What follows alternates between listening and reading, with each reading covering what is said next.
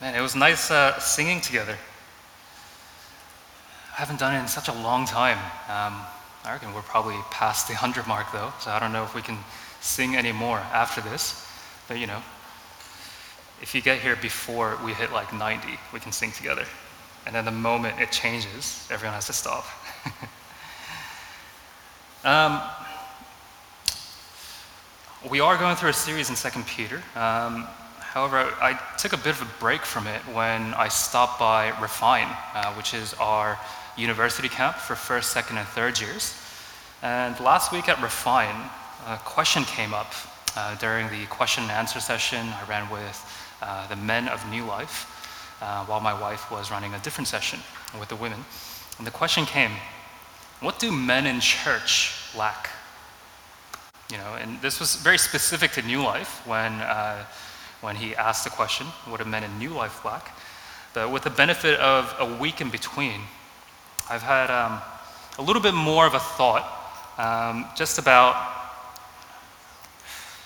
I guess, making it more general um, to the people at church. Not just about the men at church, not just about the men at New Life, but what about just what's a threat to the church today? What's something that people struggle with at church? You know, one of the characteristics of the age that we live in currently is I think people desire relatability. People desire to see people that they can relate to. People desire to be relatable. Uh, we want to be able to look at people and see that they're interested in the same things that we are.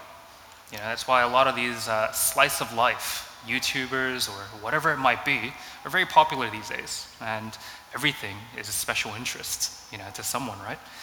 And conversely, we also want to look at, or we also want others to look at us as though we fit in. I think that much hasn't changed you know, throughout the ages. We all wanted to fit in uh, all throughout the ages. And we don't want to feel so different after all uh, from other people. Now, let's pause for a moment. Um, before I say the next few statements, I'm not saying that we have to be people from another planet or plane of existence who have no similar interests to anyone around us. But a big problem within the churches, at times, it feels as though there's no discernible difference between the lifestyles of those inside the church and those outside the church. You guys ever see this? You know, this might have to do with things like sexual ethics. This might have to do with how we spend our money. This might have to do with our view of sin you know, all these different things, sometimes it feels as though we in the church are not that different from people that don't know Christ. Relatability, it might be really great in that people might like the things that we do or the things that we're interested in. But I think we go too far in one direction and we provide a bad witness for Jesus to other people by the lifestyles that we lead once we become so relatable that we're partaking in the same things that other people are, we end up providing a bit of a bad witness. Um, the other day on some social media, I saw something about youth pastors that people knew. And this was not a, a Christian website.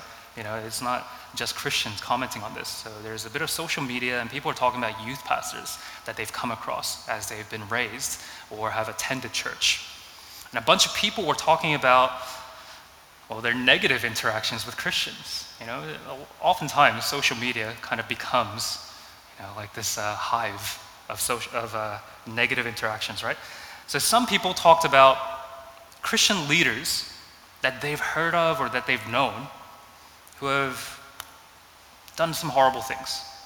They've committed adultery, they've sexually abused people that trusted in them.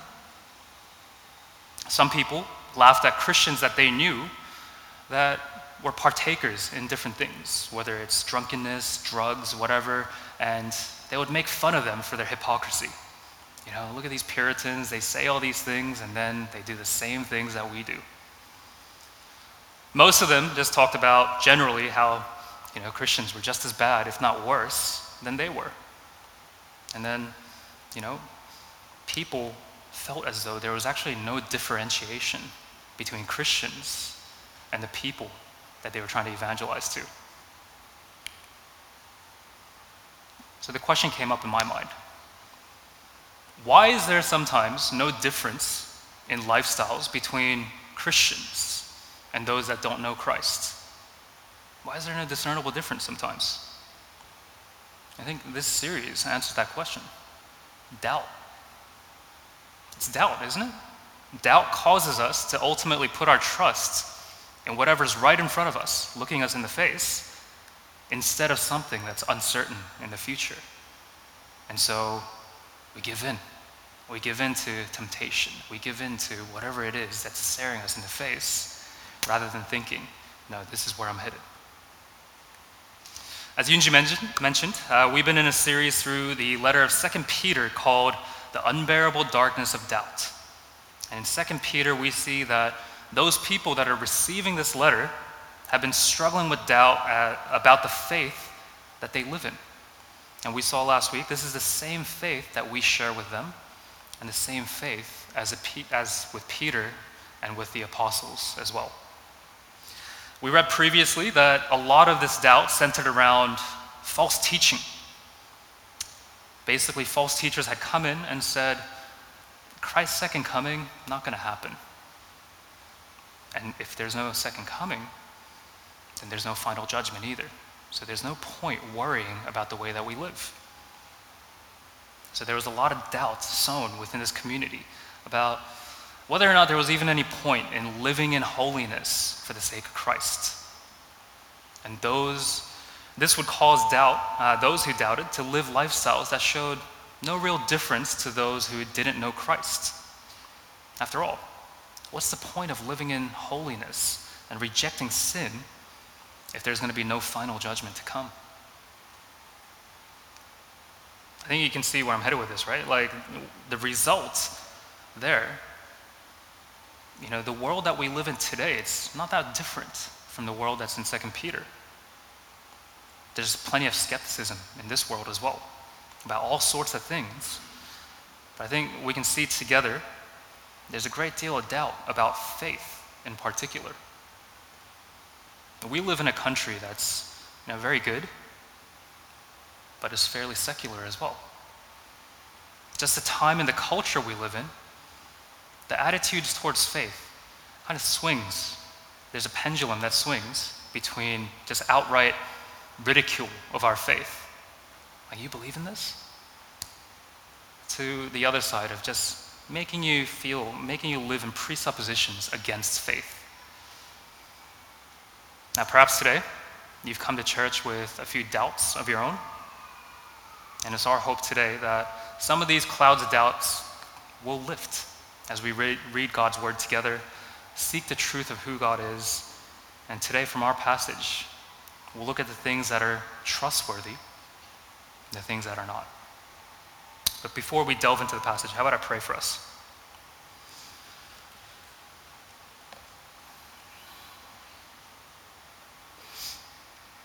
Uh, Father,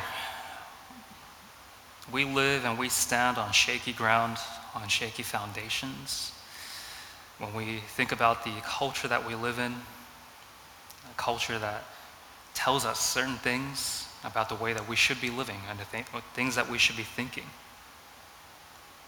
A lot of the time, we don't even realize that this is happening, but our minds are shaped in a certain direction. And we ask, Lord, that you would help us to lay down all of those things, that we would come in with open minds, open hearts, and open eyes to see what the truth is. Lift the veil from our eyes.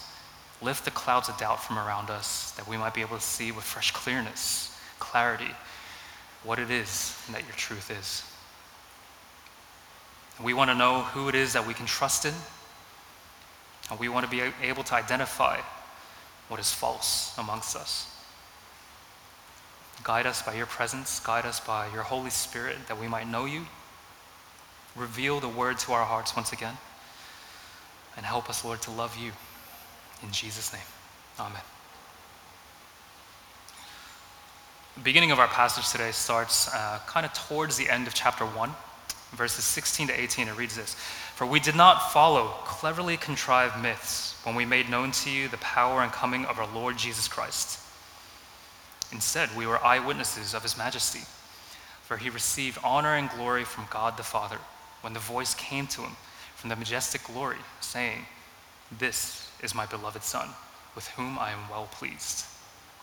We ourselves heard this voice when it came from heaven while we were with him on the holy mountain. Now, go ahead and keep your Bibles open. We'll be referring back to the passage uh, fairly often. I know there's going to be a long stretch of passage uh, a little bit later on as well, which will be a little bit harder to see on screen. So if you do have your Bibles, do keep them open. Now, in the time and place that this letter to Second Peter was received, this world was filled with all sorts of stories about gods and heroes. You know, they lived in the Greek world, the ancient Greek world, and many people would, you know, obviously regard them as myths, fables. Similar to us today, we would look at stories about Greek gods and heroes as myths. Perhaps you've heard of them as well. People like Hercules, Medusa, Zeus, Hades, whoever. At that time, a lot of these stories about Greek myths, all of these things had morals. They came with morals at the end of the story that told people, and so this is how you should live. Don't be like Zeus. And we're used to try to teach people about how to function as a good member of society. So you can imagine that when the false teachers heard about Jesus' second coming, the final judgment, they would look at this and think, from the perspective of this Greek mythology, of all sorts of things, they'd be tempted to tell everyone this is just mythology as well. It's just being used to control your behavior, people. It's just being used to make you fearful about the future. In the present age that we live in, many people might look at the claims of Christianity with the same amount of skepticism. Maybe you come in with that same amount of skepticism yourself. People might state, all of this amounts to just control over people's morality, over people's behavior. But Peter, he could point to something that perhaps these purveyors of Greek mythology couldn't do. He could point to his own presence among other people as well that were eyewitnesses to Jesus, his majesty. And this was a big reason why it wasn't some myth or a fable. And this is what he tells us in our passage today. For us today, we have the benefit of hindsight as well. And we can actually look back and see well, how did these apostles even live for the rest of their days? Well, they preached Jesus until the end of their lives. Most of them actually died very early in their lives because of this very violent deaths. They went to their deaths for the sake of this. And so they must have some sort of a good reason. We also hear about other eyewitness accounts throughout Scripture. We can see primary sources throughout history, the work of thousands of years of scholarship as reasons for belief. In the end, however, we're going to find it very similar to Peter's time. There's always going to be a step of faith required in order to truly move beyond the darkness of doubt into belief. Now, Peter's eyewitness account tells us about this event that happened in his life, the transfiguration. Read with me, Matthew 17. After six days, Jesus took Peter, James, and his brother John and led them up on a high mountain by themselves. He was transfigured in front of them, and his face shone like the sun. His clothes became as white as the light. Suddenly, Moses and Elijah appeared to them, talking with them. Then Peter said to Jesus, Lord, it's good for us to be here. If you want, I'll set up three shelters here one for you, one for Moses, and one for Elijah. While he was still speaking, suddenly a bright cloud covered them, and a voice from the cloud said, This is my beloved Son, with whom I am well pleased. Listen to him. When the disciples heard this, they fell face down and were terrified. Jesus came up, touched them, and said, Get up, don't be afraid. When they looked up, they saw no one except Jesus alone. As they were coming down the mountain, Jesus commanded them, Don't tell anyone about the vision until the Son of Man is raised from the dead. If you're following along on screen, this is a, bit of an image that I found of stained glass of the Transfiguration event.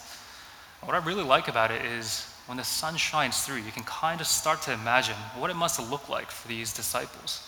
Not quite the same as being there in person, but I imagine it would be very blinding, right? So in the Transfiguration, Jesus takes Peter, James, and John up a mountain and is transformed before their very eyes. His clothes start shining, white as light itself, it says. Moses and Elijah, these long dead people, appear with him. And then the disciples hear God's voice proclaiming, This Jesus, he's my son. He's my beloved son. And the way that Peter explains things here, this transfiguration, it's showing not just the mighty power of our God, Jesus. It's not just talking about the glory of Jesus, who is truly God, but it also served as this vision of what was still to come his coming once again to rule and reign. So Peter and the others not only saw, but heard God's voice as it declared Jesus as a son, crowning him with glory and honor. For God is sovereign over this world as creator. And as God's son, Jesus is heir to this kingdom. He's going to be king. What Peter is saying here is Jesus is going to return to this earth and exercise this rule. This kingdom is his, he is the king. And so Peter made known to his readers the power and the coming of our Lord Jesus Christ. So, not just the power, not just about his identity, but the coming of our Lord Jesus Christ, what he is going to do. In verses 19 to 21 of our passage today, it reads, We also have the prophetic word strongly confirmed, and you will do well to pay attention to it, as to a lamp shining in a dark place until the day dawns and the morning star rises in your hearts. Above all, you know this no prophecy of Scripture comes from the prophet's own interpretation, because no prophecy ever came by the will of man. Instead, men spoke from God as they were carried along by the Holy Spirit. So the Apostle Peter is going on and saying, Look, it's not just about my own eyewitness account, there's also this prophetic word that exists among you today. So Peter's going to get to talking about some very specific events throughout the Old Testament. And we're not going to take too deep of a look at this, but he talks generally about Scripture as a whole right here as well, as a prophetic witness about God. Now, what is this? What is a prophetic witness? What is prophecy, even? Prophecy, I think oftentimes when we think about prophecy, we think about predictions about the future, and it can include this as well. But more often in the Bible, prophecy is used as an enforcement of the covenant between people. And so the agreement that exists between God and man, prophets come to serve as reminders to them. Hey, you guys made an agreement. You guys made a covenant. God is holding up his end of the bargain. What about you? What about us as humanity? And so Peter says, Scripture itself is this type of witness between God and us. Scripture itself serves as a prophetic witness to us. So to Peter, rejecting the coming return of Jesus by living a lifestyle that was like those outside of Christ it's very much like rejecting the honor that God placed on Jesus at this transfiguration, which is also like rejecting Scripture itself, which serves as a prophetic witness to God, which is also like rejecting honoring Jesus and God. And so to live this lifestyle with no discernible difference is dishonoring Jesus and God.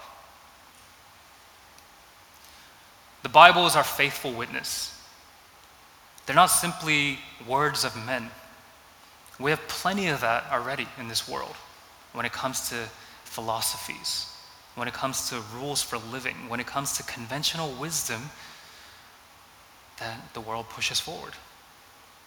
But these, in Scripture today, these are the very words of God as human authors were divinely inspired by the Holy Spirit to write these words to us. 2 Timothy 3 says this All scripture is inspired by God and is profitable for teaching, for rebuking, for correcting, for training in righteousness, so that the man of God may be complete, equipped for every good work. So God inspired all of the Bible, every single part of the Bible, that we may be made complete, equipped for every good work, as we have also seen in Peter's letter today. Because these are not just words of men, but the very words of God, and so it's trustworthy. So the prophetic utterances, the interpretations about these prophetic witnesses that flow from the Bible are also inspired. So we can see consistency when it comes to the Bible's teaching, in that the same message of grace is spoken throughout the entire Bible. This message of grace that we're always on about here at New Life, the grace, the gospel of grace, this is the same message that comes about all throughout the Bible. We can also see what happens to those people who prophesy or teach falsely. Variously, if you read your scripture in Jeremiah, Ezekiel, Deuteronomy, we see that the Lord identifies false prophets and teachers and tells them, put them to death. I love that we have the most reliable witness here in Scripture. I love that we can depend upon the Bible. It's true when others in this world may lie to us. It's life giving when everything else in the world might lead us to death. And it's consistent when others in this world might waver and change. Why is it so important that the greatest authority in our lives is consistent? Imagine with me a scenario, okay? You're going to be building a house very soon, okay? And you have the choice between two builders. One is a rabbit and one is a turtle. You know, perhaps some of you guys recognize the story. The rabbit tells you, hey, don't go with the turtle. He's too slow. He tells you about how quickly he can work. He's a rabbit. You, uh, you ask for a quote about the amount of time it's going to take. He just says, don't worry. It's going to get done quickly, or maybe not, but it'll get done. First day you come by, you drive by, you see the site, and the rabbit is there zipping around, high speed, and you think, man, this is going to get done in no time. I'm going to be living in my house very quickly. But later that afternoon, you come by, and the rabbit's just laying there taking a snooze, like, you know, like my rabbit up there. Because it's tired from running around. It's expended all of its energy. Same thing again the next day. And the next day after that. And everything is coming together in bits and pieces, depending on how tired the rabbit gets after short bursts of energy. Meanwhile, you talk to the tortoise, the turtle. He's a bit slower to work, but is remarkably consistent. You give him plans to your house, he tells you he'll get finished within a certain day. He'll go no faster, no slower. And then he gets to work immediately. And slowly, he's putting together, agonizingly slowly, just the foundations to the house, working to get everything done. And every time you come by, a small part of the house is finished. The final quoted day arrives, the house is there. No faster, but no slower, and everything is done consistently.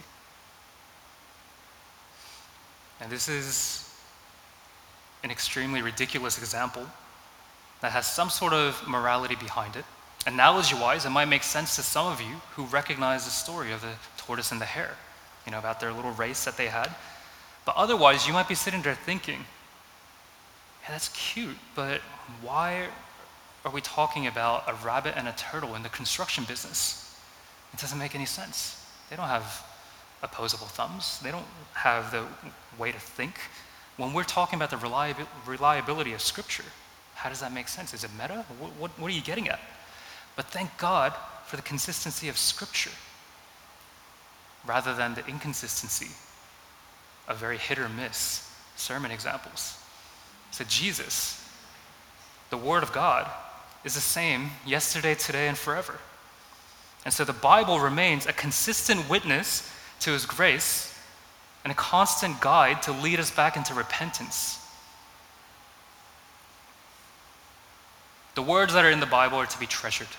And we, we see that already when Peter says that in verse 19, that we would do well to pay attention to it because it's a lamp shining in a dark place until the day dawns. Darkness of the corruption of this world, indeed, the darkness of our own hearts, they're to be illuminated by the bright, shining word of God until the day that this light is no longer necessary because the night is over and the day has dawned. Do you see hints of the transfiguration in Scripture in front of you? It's a shining light in darkness. And this day that Peter is talking about is the day of Christ's return. The very thing that the, the false teachers refuse to acknowledge as they live indulgent lifestyles. But for us, as followers of Christ, we're to treasure his words as though they're like love letters left to us by our beloved while he is away from us physically. But when he returns, as promised, we can place the letters aside and meet him face to face. 1 Corinthians 13 details this. Love never ends, but as for prophecies, they will come to an end. As for tongues, they will cease. As for knowledge, it will come to an end. For we know in part and we prophesy in part. But when the perfect comes, the partial will come to an end.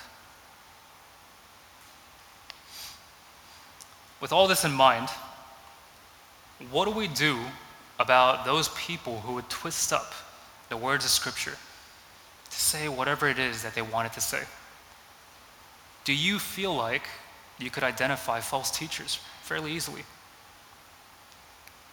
A long time ago, when I first came to know the Lord, when I was first coming along the church after committing my life to God, I didn't really have the categories to think about false teachers.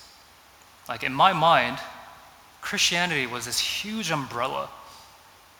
Just everyone who said they were Christian was a Christian in my mind. It didn't even occur to me that some people would intentionally misuse the Bible for their own gain. I hadn't gotten to that part of Scripture yet. So I ended up listening to incorrect teaching for quite a long time, following false teachers, listening to the music that their churches put out, listening to their sermons, and thinking, oh, I've never heard this before. Well, of course I hadn't. It was false teaching. And then some people around me started correcting me somewhere along the way. I started seeing, hang on a second, they're right. They keep asking me for my money. Why do they do that? 2 Peter 2 reads this There were indeed false prophets among the people, just as there will be false teachers among you. They will bring in destructive heresies, even denying the master who bought them, and will bring swift destruction on themselves. Many will follow their depraved ways, and the way of truth will be maligned because of them. They will exploit you in their greed with made up stories. Their condemnation pronounced long ago, is not idle, and their destruction does not sleep. Peter tells us here that just as in the days of the Old Testament, where there were false prophets, now to the readers of this letter, there's going to be false teachers among them. In fact, they're already there. He knows that by this time. False teachers have already infiltrated their ranks, living amongst them, leading people astray. And this might strike some fear into our hearts when we think about, man, this is thousands of years ago. There's probably a lot more false teachers today. Lest we be led astray as well, we might be thinking, this is scary. So, how do we recognize false teachers? Oftentimes in the Bible, people who prophesy are just called prophets, whether or not they're false teachers, whether or not they're false prophets. Rather than outright say who they are, the Bible basically instead points out the results of what happens when they prophesy, points out their behavior. And these are the things, the results and the behavior are the things that are to be examined in order for us to know whether or not these are false prophets or false teachers. Here in these verses on the screen, we can see what kind of behavior these teachers are going to be exhibiting. Number one, they'll bring in destructive heresies. Two, they'll even deny the master who bought them. And three, they'll exploit you in their greed with made up stories. We can also see what the results of their behavior are going to be. They're going to be bringing swift destruction on themselves. Many will follow their depraved ways. That's probably the scariest one of all. And the way of truth will be maligned because of them. You will know them by their fruits. Just as your faith produces good fruit. We looked at that last week, right? As we saw last week, their lack of faith will be displayed in their lifestyles, which are oftentimes indiscernible from those outside of Christ. The way of truth will be slandered as well, causing people to blaspheme God. This, I think this frustrates me probably more than anything else when it comes to false teachers. When I see not just our faith, not just our people, but our beautiful, great God being blasted by people who don't even know any better, who don't know Him because of the behavior of these false teachers and their depraved ways of living. The scripture tells us destruction will be swift for those who cause his name to be dragged through the mud. When they ignore Jesus' teaching, when they dishonor God, in effect, what they're saying is God's not sovereign over my life. I'm the master of my life.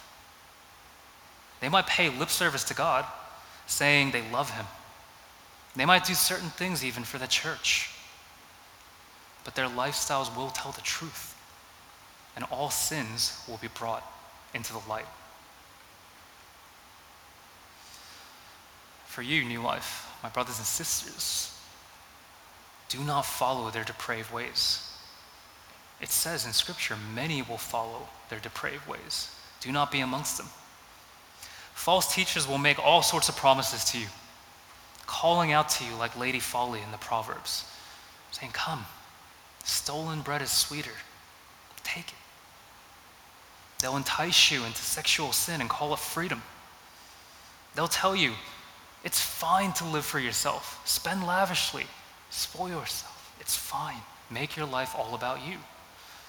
It'll be enticing, but don't follow their depraved ways. Second Peter goes on. But these people, verses 12 to 19, but these people, like irrational animals, creatures of instinct, born to be caught and destroyed, slander what they do not understand. And in their destruction, they too will be destroyed. They will be paid back with harm for the harm they have done. They consider it a pleasure to carouse in broad daylight.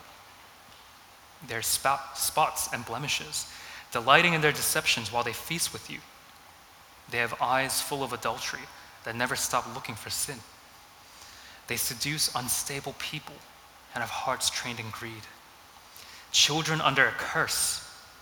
They have gone astray by abandoning the straight path and have followed the path of Balaam, the son of Bosor who loved the wages of wickedness but received a rebuke for his lawlessness.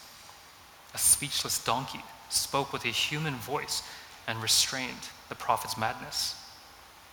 These people are springs without water, mists driven by a storm. The gloom of darkness has been reserved for them, for by uttering boastful, empty words, they seduce with fleshly desires and debauchery people who have barely escaped from those who live in error. They promise them freedom, but they themselves are slaves of corruption, since people are enslaved to whatever defeats them. So these false teachers might claim to have wisdom, or they might have the appearance of freedom, even. But truly, they're like senseless animals, driven by their basest instincts, slaves to their own desires. Do not be fooled. Don't allow yourselves to become less human by following them. Those who would debase themselves to being lower than donkeys, scripture tells us. You are royalty. You were bought at a high price. Jesus' blood was spilled for you. So don't debase yourselves by forgetting your identity. Don't dirty your royal robes with this mud, the dirt of corruption. The Bible tells us that these false teachers came to the believers' gatherings, indulging themselves and fulfilling their own agendas. They exist amongst us. Since Jesus was not their Lord, they came in doing their own thing. I wonder if you've seen this before. This passage is, I think, especially painful because of how relevant it remains today. With these sickening false teachers who lead others into sin. I don't know if you're up to date on Christian news or if you, you know, maybe just look at the church. There's people that are sexual predators, that are unsafe for the community. They live for their desires. And people get led into their corruption as well. Instead of controlling and mastering their desires, people are set loose. The sad irony of their situation is that this very judgment that they refuse to believe in, as they tell people to follow them into this false freedom, they're enslaved to it. And this is the judgment that's waiting for them to bring them destruction. Now, I want to pause for a moment here and ask you to examine yourself. Ask God to reveal your heart to you, to show you where you're at as you read this passage in 2 Peter.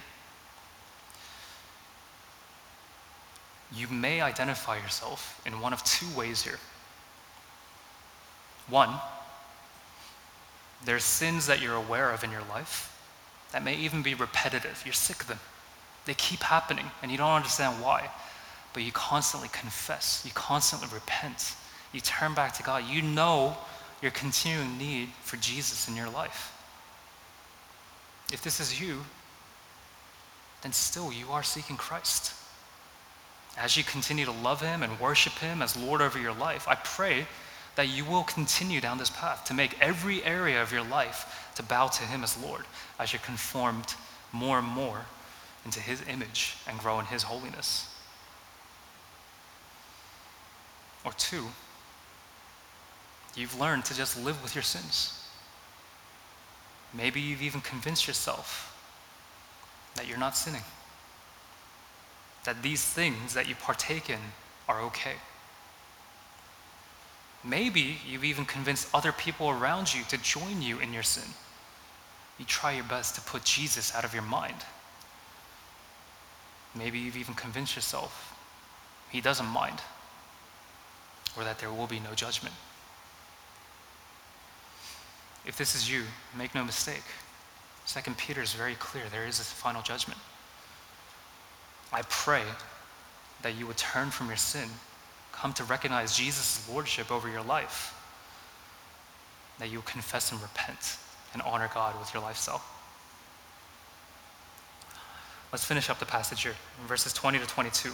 For if having escaped the world's impurity through the knowledge of the Lord and Savior Jesus Christ, they are again entangled in these things and defeated, the last state is worse for them than the first. For it would have been better for them not to have known the way of righteousness than, after knowing it, to turn back from the holy command delivered to them. It has happened to them according to the true proverb a dog returns to its own vomit and a washed sow returns to wallowing in the mud. Unfortunately, when it comes to times like these, we tend to distance ourselves from false teaching and false teachers. We all, do you know this? We all tend to have this bias where we come out ahead.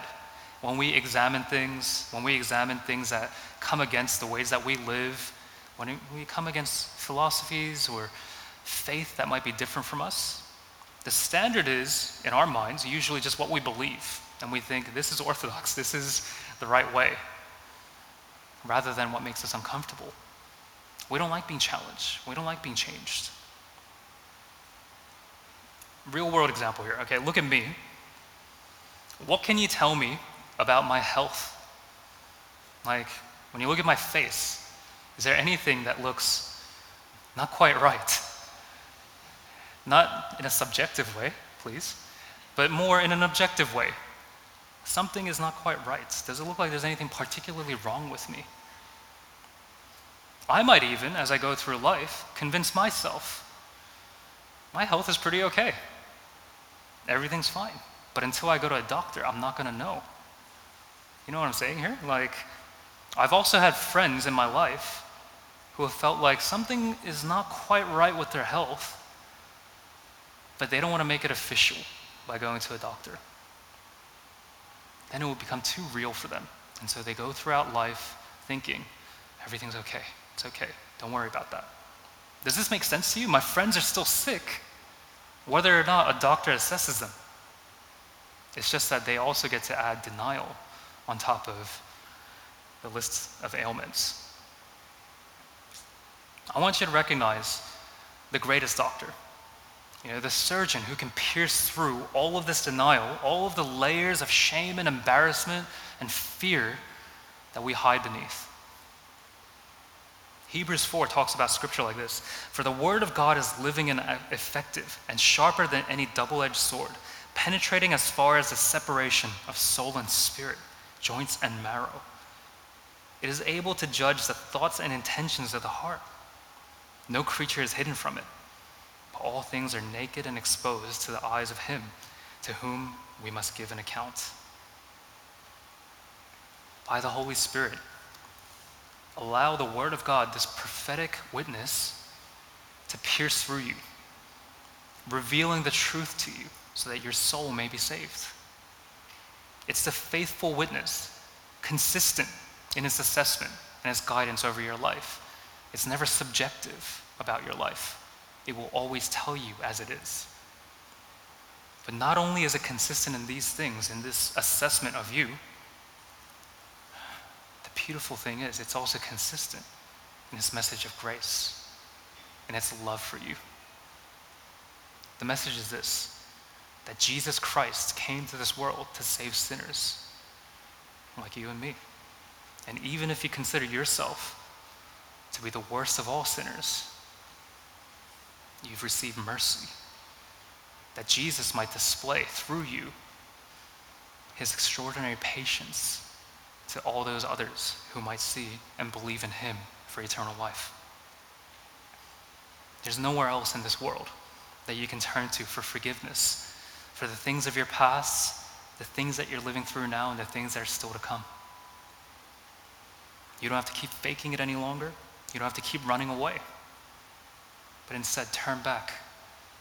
Draw near to the Lord, and you'll find his arms are already wide open, waiting to embrace you, call you his child. Clean up your robes once again.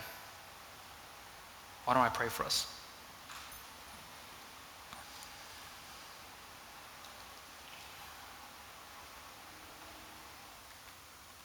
Father, we thank you. We thank you that here in Scripture we have a faithful witness. We have not only Peter and the other apostles and their eyewitness accounts, but we have the prophetic witness that Scripture is to us. A witness to your glory, to your majesty, and your coming again. Thank you, Lord, for your precious promises. Too many to list out. But one of the greatest of all is the promise of your grace, the promise of your forgiveness. Thank you, Lord, when it feels like we can't even forgive ourselves. You're still waiting for us. Thank you, Lord, that even when it feels like we struggle to assess ourselves fairly, you're still You, Lord, that even when we led others astray, still you wait for us. You are a good God, a gracious, patient Heavenly Father.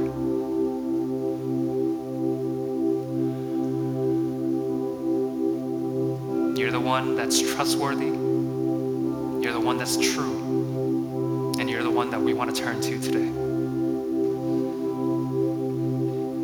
Us through our shame, our embarrassment, our fear. to shed those things, to place them aside, to confess and repent before you, and to say, You are Lord over our lives, and I commit my life to you. Help us, Lord, to love you as we continue in worship throughout this service, throughout this day. May that be the imprint over our whole lives.